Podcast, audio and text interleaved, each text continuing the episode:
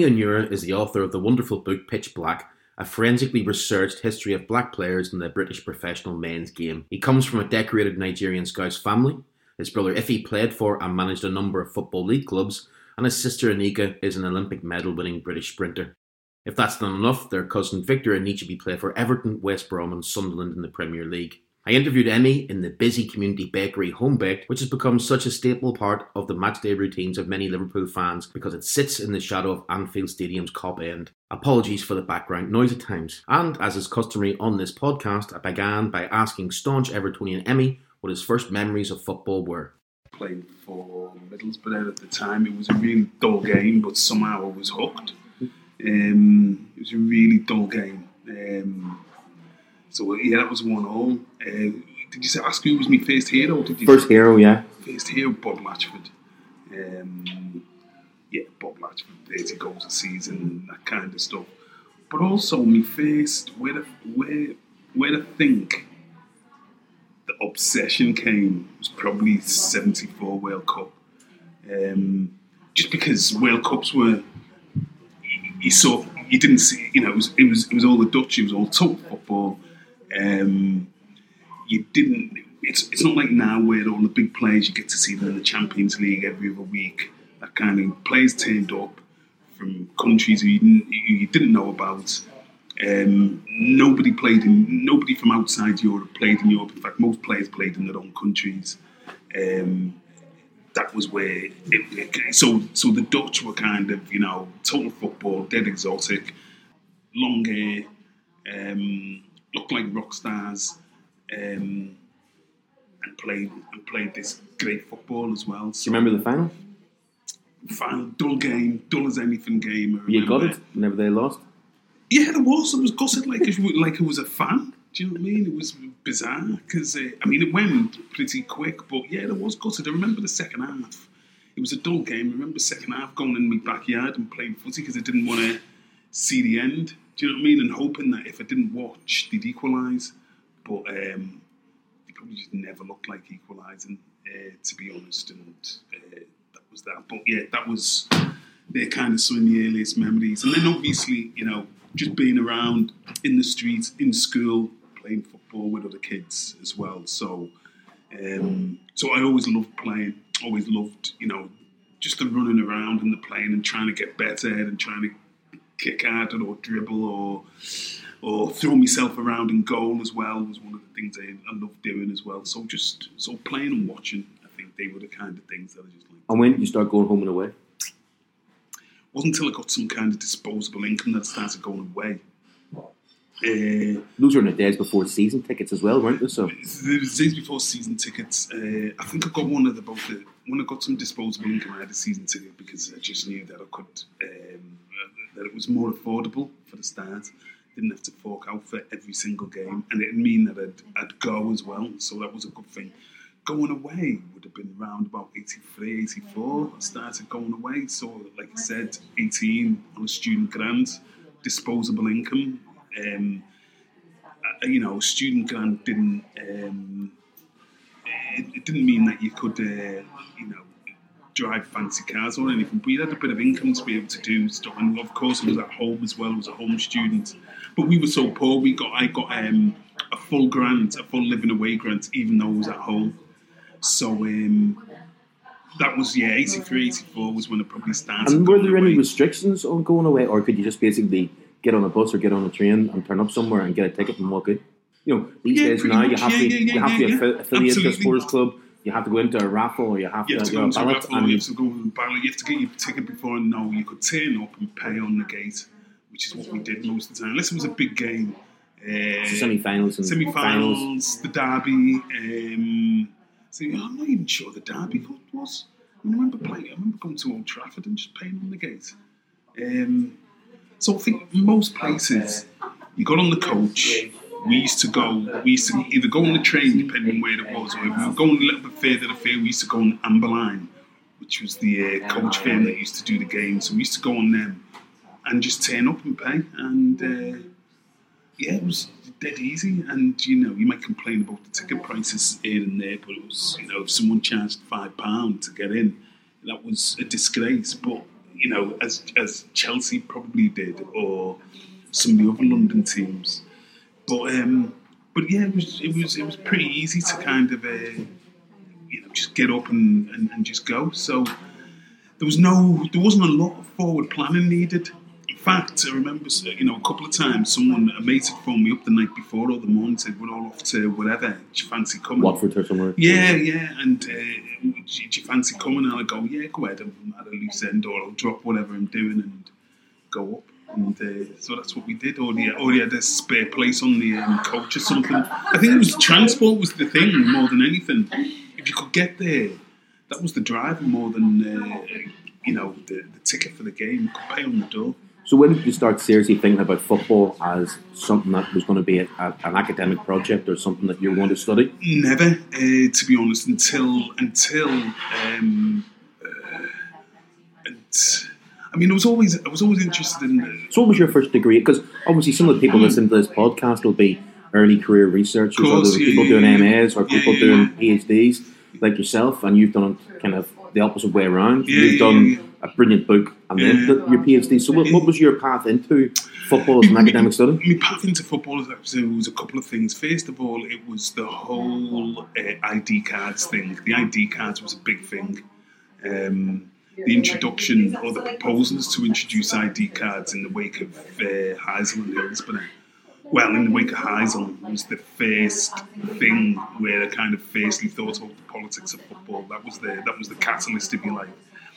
Um, started uh, a fanzine with a group of uh, friends. It wasn't specifically Everton orientated, but it was uh, more of a Merseyside based one. So we used to go uh, to go to one week Anfield, the next week selling it outside the grounds. Was called What's the Score? Um, with a group of mates, uh, some of whom were, you know, we were probably 50-50 Reds and Blues. So It was a very furtive time. That wasn't it. Fertile time. Sorry It for was, fanzines because you had the you had the end out at the same time as the end, well, the end was the end was or had, had it finished?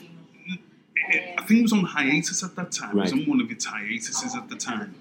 Uh, but there were other fanzines knocking around. I mean, when Saturday comes, it, it was was probably the big one. FP McConville. Yeah, Yeah, what a writer yeah, he was. Yeah, yeah, yeah. Uh, so when Saturday comes, what was the other ones?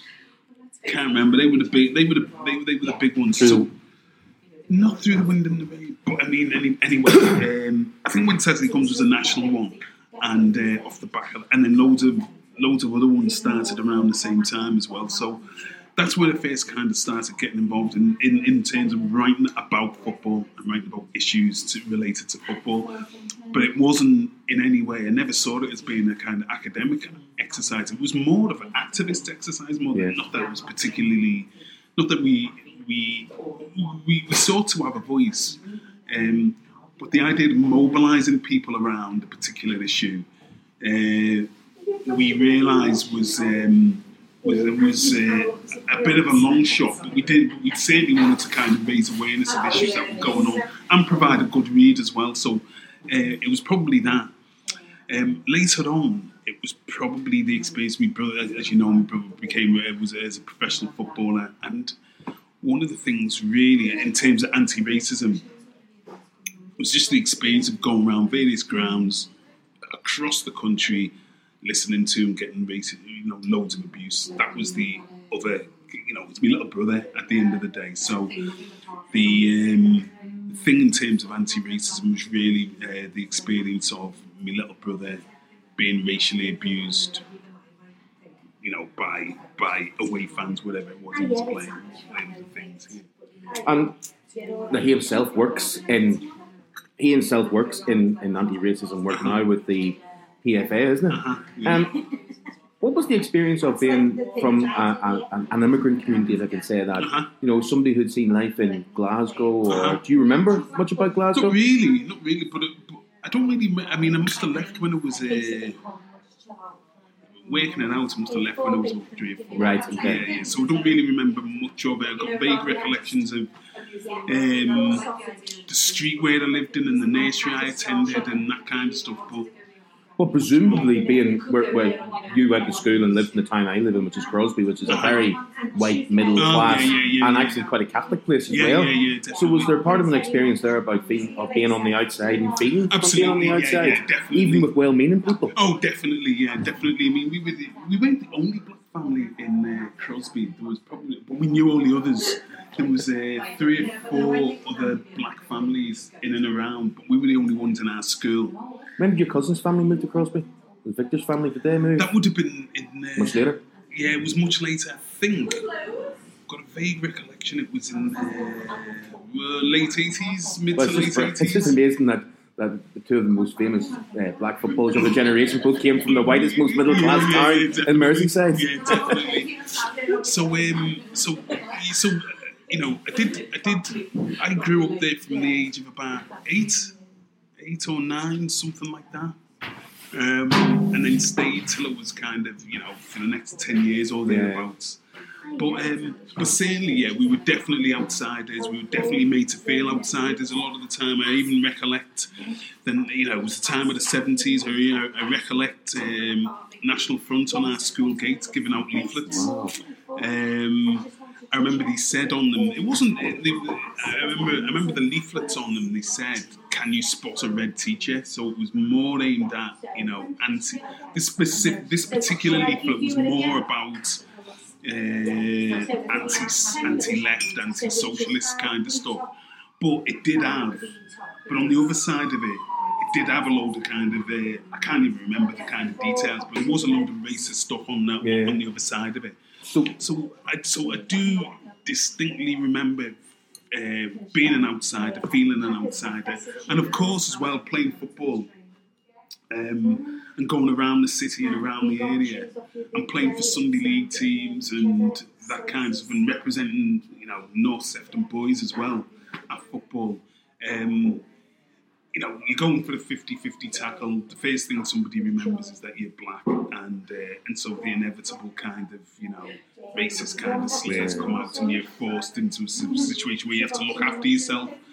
Uh, and so there was just this constant kind of having to look after yourself, and sometimes having to get your retaliation in first. That kind of experience. so zoom forward to four or five years ago, whenever Pitch Black came out, Uh-huh.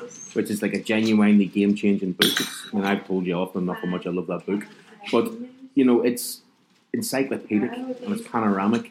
It's informed by brilliant interviews. When did you start thinking about writing the book, and you know, how did you go about writing it for people who are thinking of a project like that? How did you go about doing it?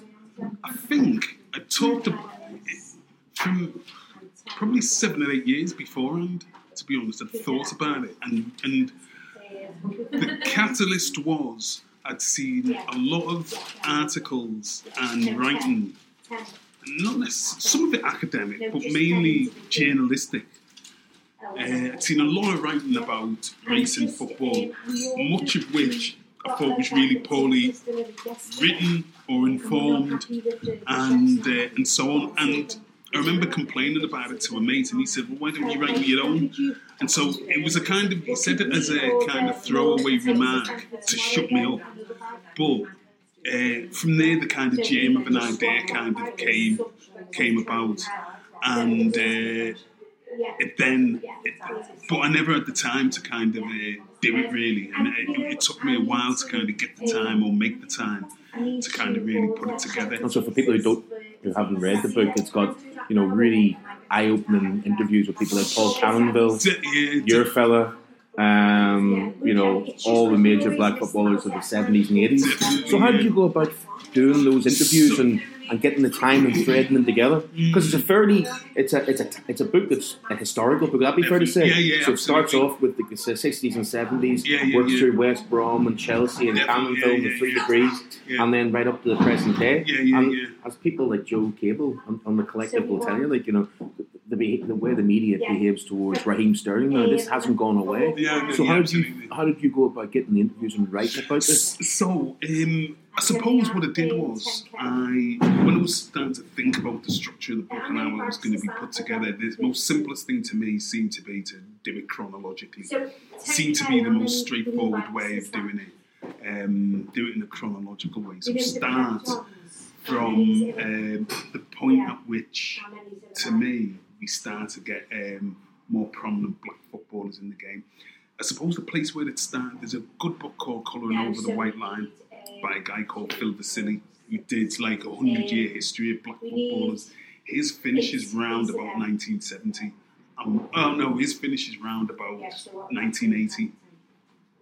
And in a sense, what I wanted to do was kind of pick up from where he left off. I don't mind saying this because Phil's amazed as well, so I don't mind saying that, um, saying this. So it was the point at which his uh, fit ended. I thought, well, what I wanted to do was something that started around the 70s, but also from a personal point of view, I could weave in some of the kind of uh, issues that.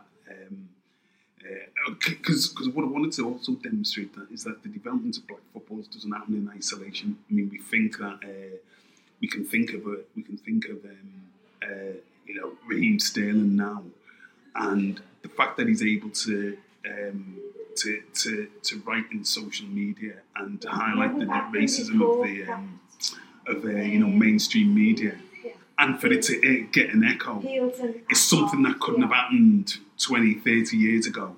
But, um, but, but, you know, and the reasons for that are kind of historic and, and, and sociological as well.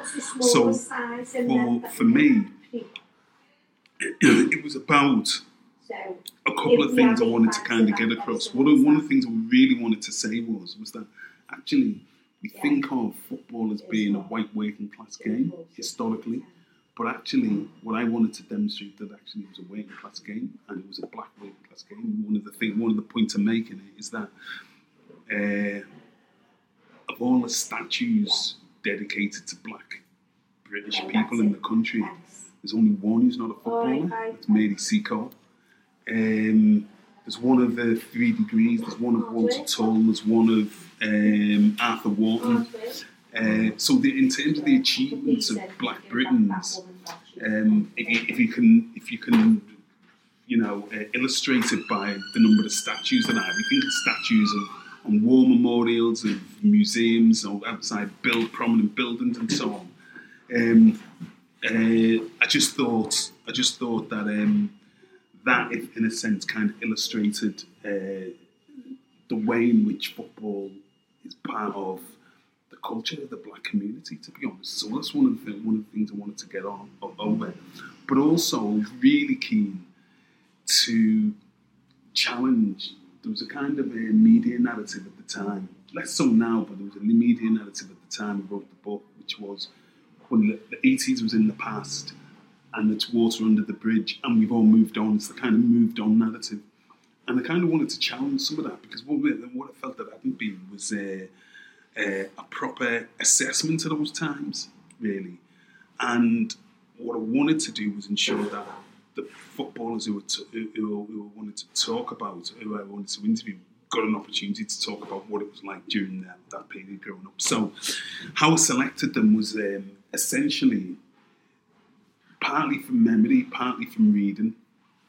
And your kid help out with contacts and stuff as well? He definitely helped with loads of contacts, yeah, definitely. Uh, so, I, in a sense, I kind of gave him a, a bit of a wish list, and um, he was able to come up with some people, and then other and then other people said, "You really need to spot, talk to person X, Y, and Z," um, and that's really how it came about. So, I kind of had a structure and I wanted to fill it with uh, with interviews uh, of people who uh, wanted to, to, speak about. I was prepared to kind of have my perceptions challenged quite a lot, and there were some things that I kind of changed my perception on quite a bit in terms of some things.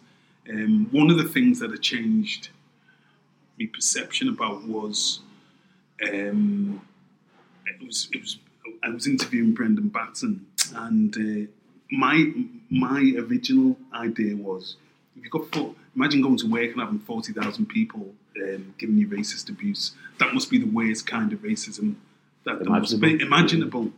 And he said, actually, um, that's what he did. But he had mates who worked in Fords and Dagenham, and he said, at the time, um, they had a, an instant policy of if you fight, it's an instant dismissal. And they had, you know, lots of the foremen were National Front. Um, they, they, they, they used to be openly selling far right material on the line and outside the gates. Uh, it was, and um, you know, there were people from Southeast Asia, there were people from the West Indies uh, who worked at that place, and um, and he said, you know, compared to them, I was we were protected. Nobody could really get on the pitch. Yeah, gave us a grief, a grief but um, but it wasn't. It was nowhere near as bad as some of his friends who were working in industry. So that was one of the things that me that challenged me kind of perception of um, their experiences. But notwithstanding that, uh, um, like I said, I wanted to. Um, yeah, like I said, I had a wish list of people who I wanted to interview, and uh, that was supplemented by people saying, "Yeah, you need to speak to this person or that person," and uh, that's how it came about. And so, the way it started was I wanted to I wanted to personally interview everyone, but logistically it just wasn't possible. I started off by uh, I think the first person I interviewed was probably Brendon Batson and then Cyril Regis, and, and I got to speak to them in person.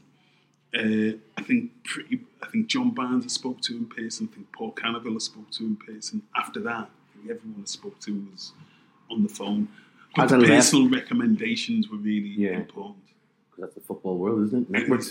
absolutely. Yeah. I think even as a left-leaning, uh, middle-class academic who uh-huh. worked as a journalist and who thinks he's been about it, but even I was shocked at the Paul Canoville story. Like it's just, you know, could you tell people who haven't read the book tell that story and just what your reactions were when you heard it?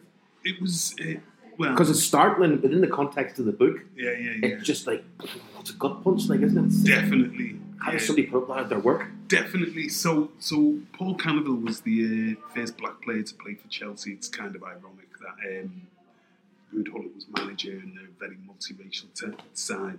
But he was the first black player to play for Chelsea. Early 80s, isn't he? Yeah, 81, 82, yeah. I think. I think it was 82. He so the Shed's still very NF. And very, yeah, very. So, um, I think he was signed from a, long, a non-league team.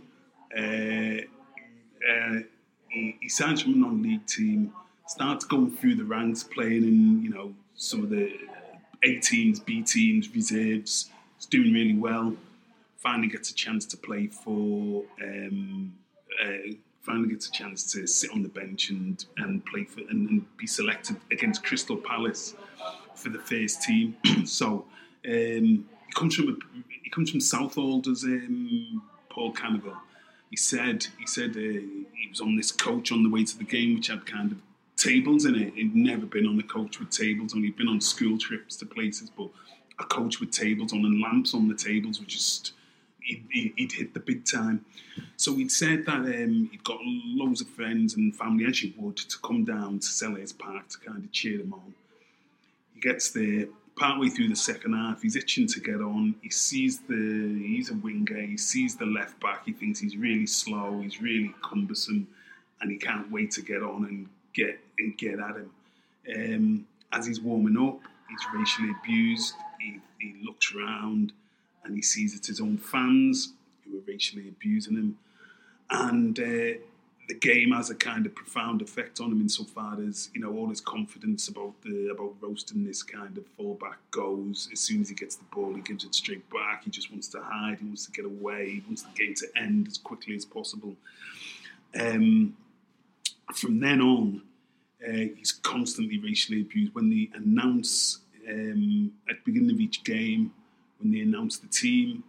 Uh, you know, Kerry Dixon, big cheer. Um, uh, who else played them? Pat Nevin, big cheer.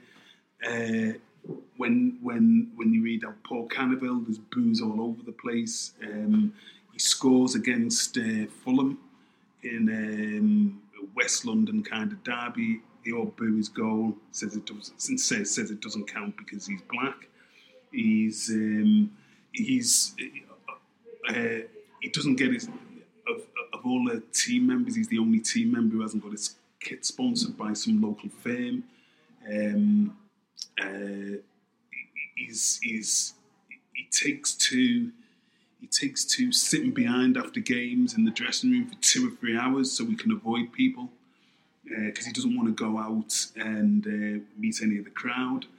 Um, on his way to the game once, he's handed National Front leaflets as he comes out of Fulham Broadway station by someone who doesn't recognise him. So he's just in a really and, and the other thing as well is is that um, nobody ever talks to him. Nobody talks to him about what's going on.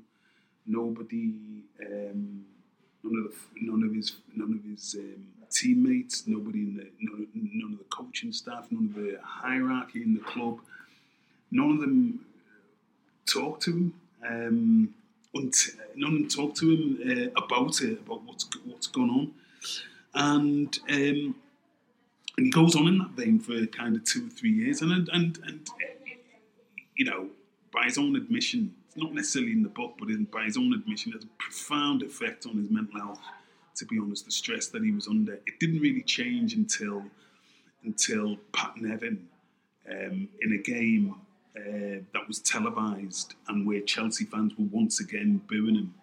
Um, uh, cup game, um, yeah, Pat Nevin uh, took it upon himself at the end of the game to uh, to, to speak out on uh, national television. You know, usually at the end of the game when you know they've got Pat Nevin because he scored the winner or something like that. He scored the winning goal, so they usually just want him to say, "How do you feel?" Over the moon, the usual kind of cliches. But Pat Nevin doesn't want to talk about that. He wants to talk about the racism meted out to his teammates, and that's the point in which this the club is kind of forced to kind of do something about it. So they start to put things in. Um, in the program notes and uh, that kind of stuff. But this is kind of a two or three years after he's been. Um, there's probably you know two years after he's made his debut.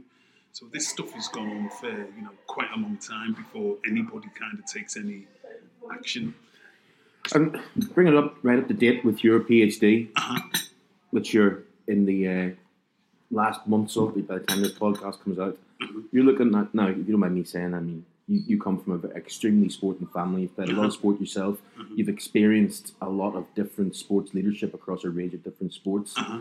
uh, across the family. So from athletics to football to basketball, all types of games that you've played. Uh-huh. Has that informed your your approach to trying to see the role of black leadership or the absence of within football? Yeah, definitely. I mean, Is it um, about is it about thinking about what black leadership within football is, or is it about or is it or I'm more trying to say is it more than just looking at the absence of black leadership in football? it's more than looking at the absence. I mean, I mean, one, I mean, the biggest issue is the absence of uh, of, um, of uh, black voices within the game or black leadership. The absence of black, but also to kind of give you an inkling about what black leadership might mean. Yeah, and it's, that's what I and, meant, and it's and it's and uh, it's different. And one of the things that hopefully will come will, will emerge from you know some of the things that I've um, said is that from the people who have interviewed they do talk about a different style of leadership, a different type of leadership. And the leadership that you've talking about is kind of based on principles of equality, diversity, and uh, and so on and so forth. So, you know, the idea of um, so so one of the things that um, might, if, you know, that might happen if we had more black leadership within not just football but in sport more more generally, is that uh, is that you know, particularly in football, is a good example where networks are the the are critical. Who you play golf with? Who you etc.. golf with, who you who you played with, um, who did your badges, who you did your badges with, who's your mate, who's your friend's friend. These are all the kind of uh, key networks that enable you to get on and get your foot on the on the ladder.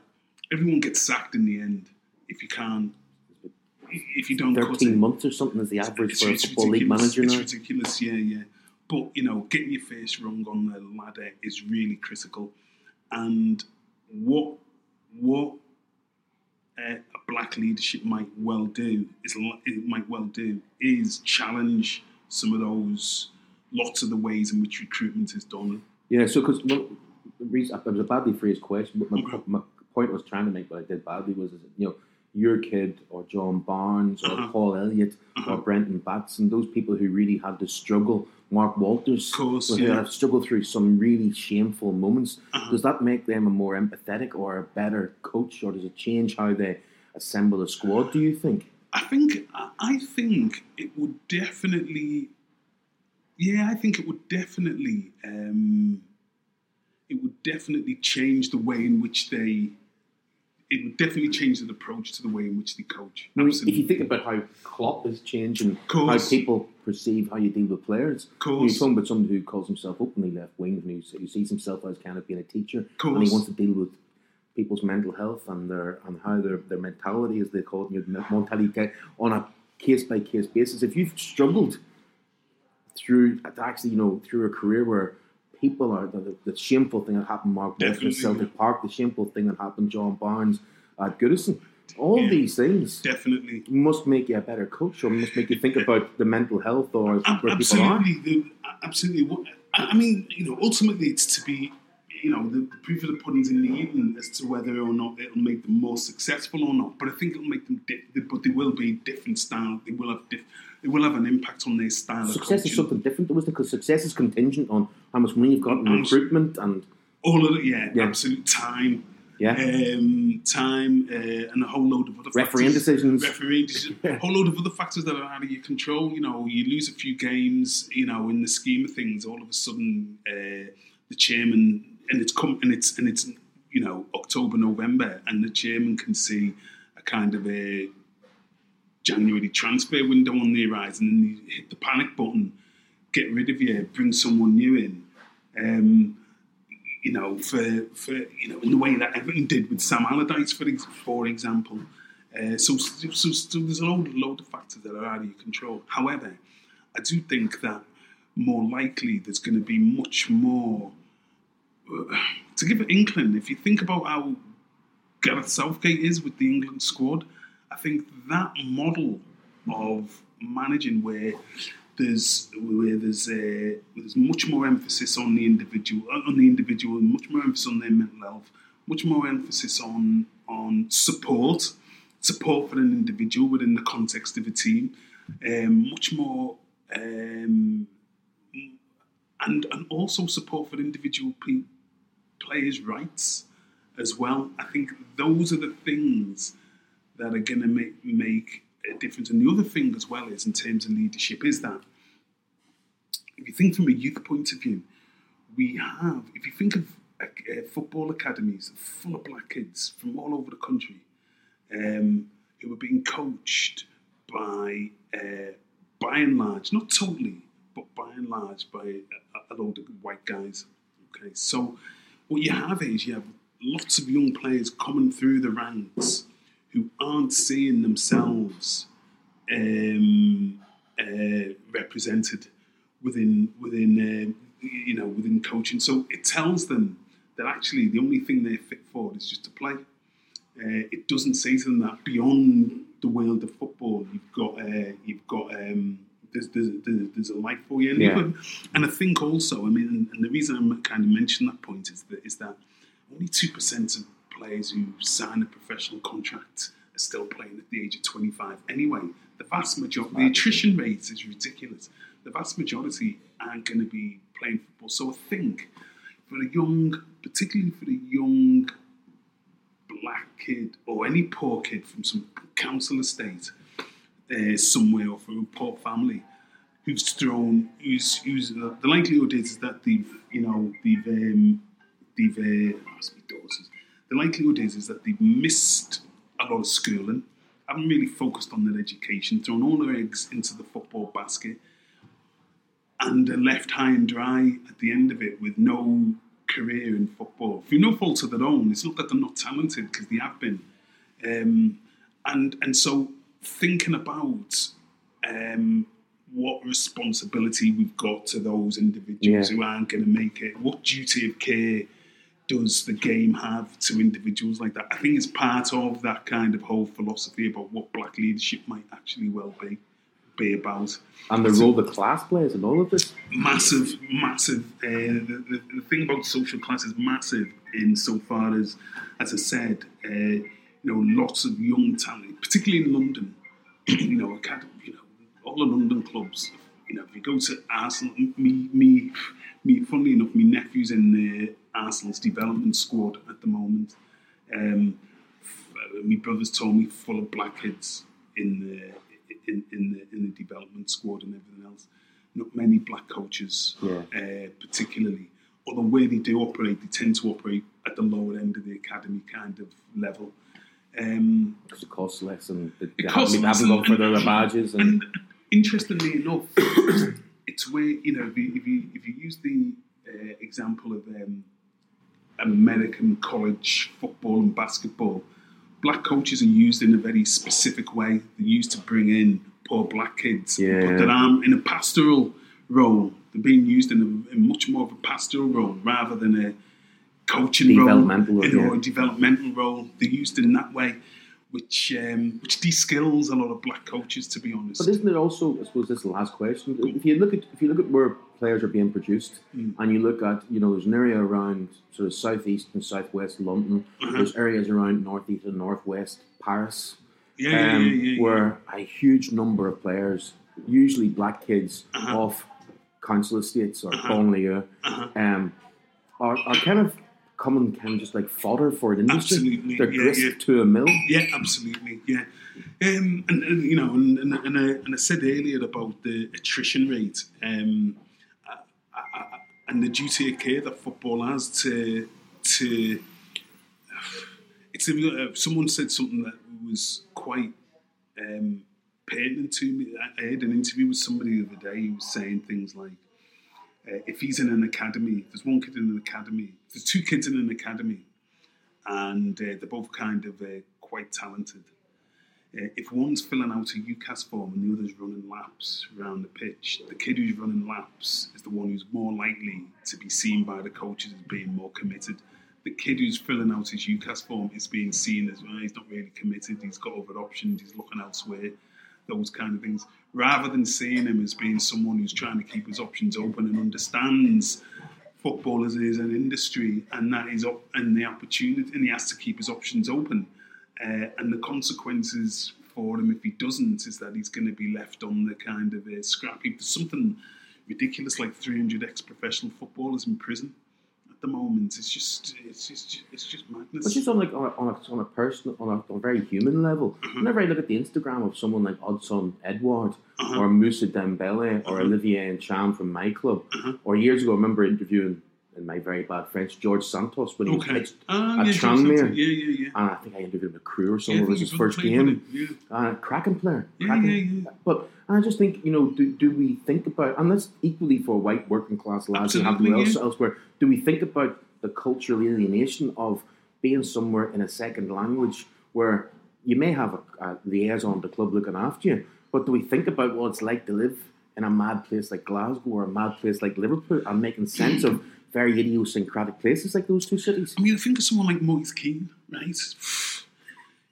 He's got a big fee, a big fee, big expectations. He's 19 years old. He doesn't know the language. He's been. He comes from an estate just outside of Turin. He's been stuck in Liverpool, away from his family and everything else. That's hard. That's that's a tough adjustment for anybody to make. You know. Um, And he is just grist to this mill. Absolutely. And he has to produce, he And has to score produ- goals He has and- to produce, he has to score goals, he's under a lot of pressure. He's, you know, um, eh, eh, I mean, it's a, and I think, you know, and, you know, lots of, lots of players who come from abroad, uh, not just from abroad, but obviously it's exacerbated by culture and language and all of those things as well. Um, but, but it is uh, a.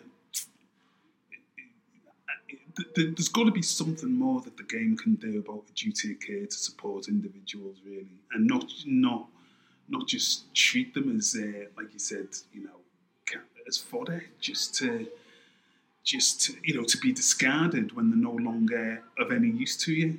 Um, I just think that we that, we, that everyone should be doing more.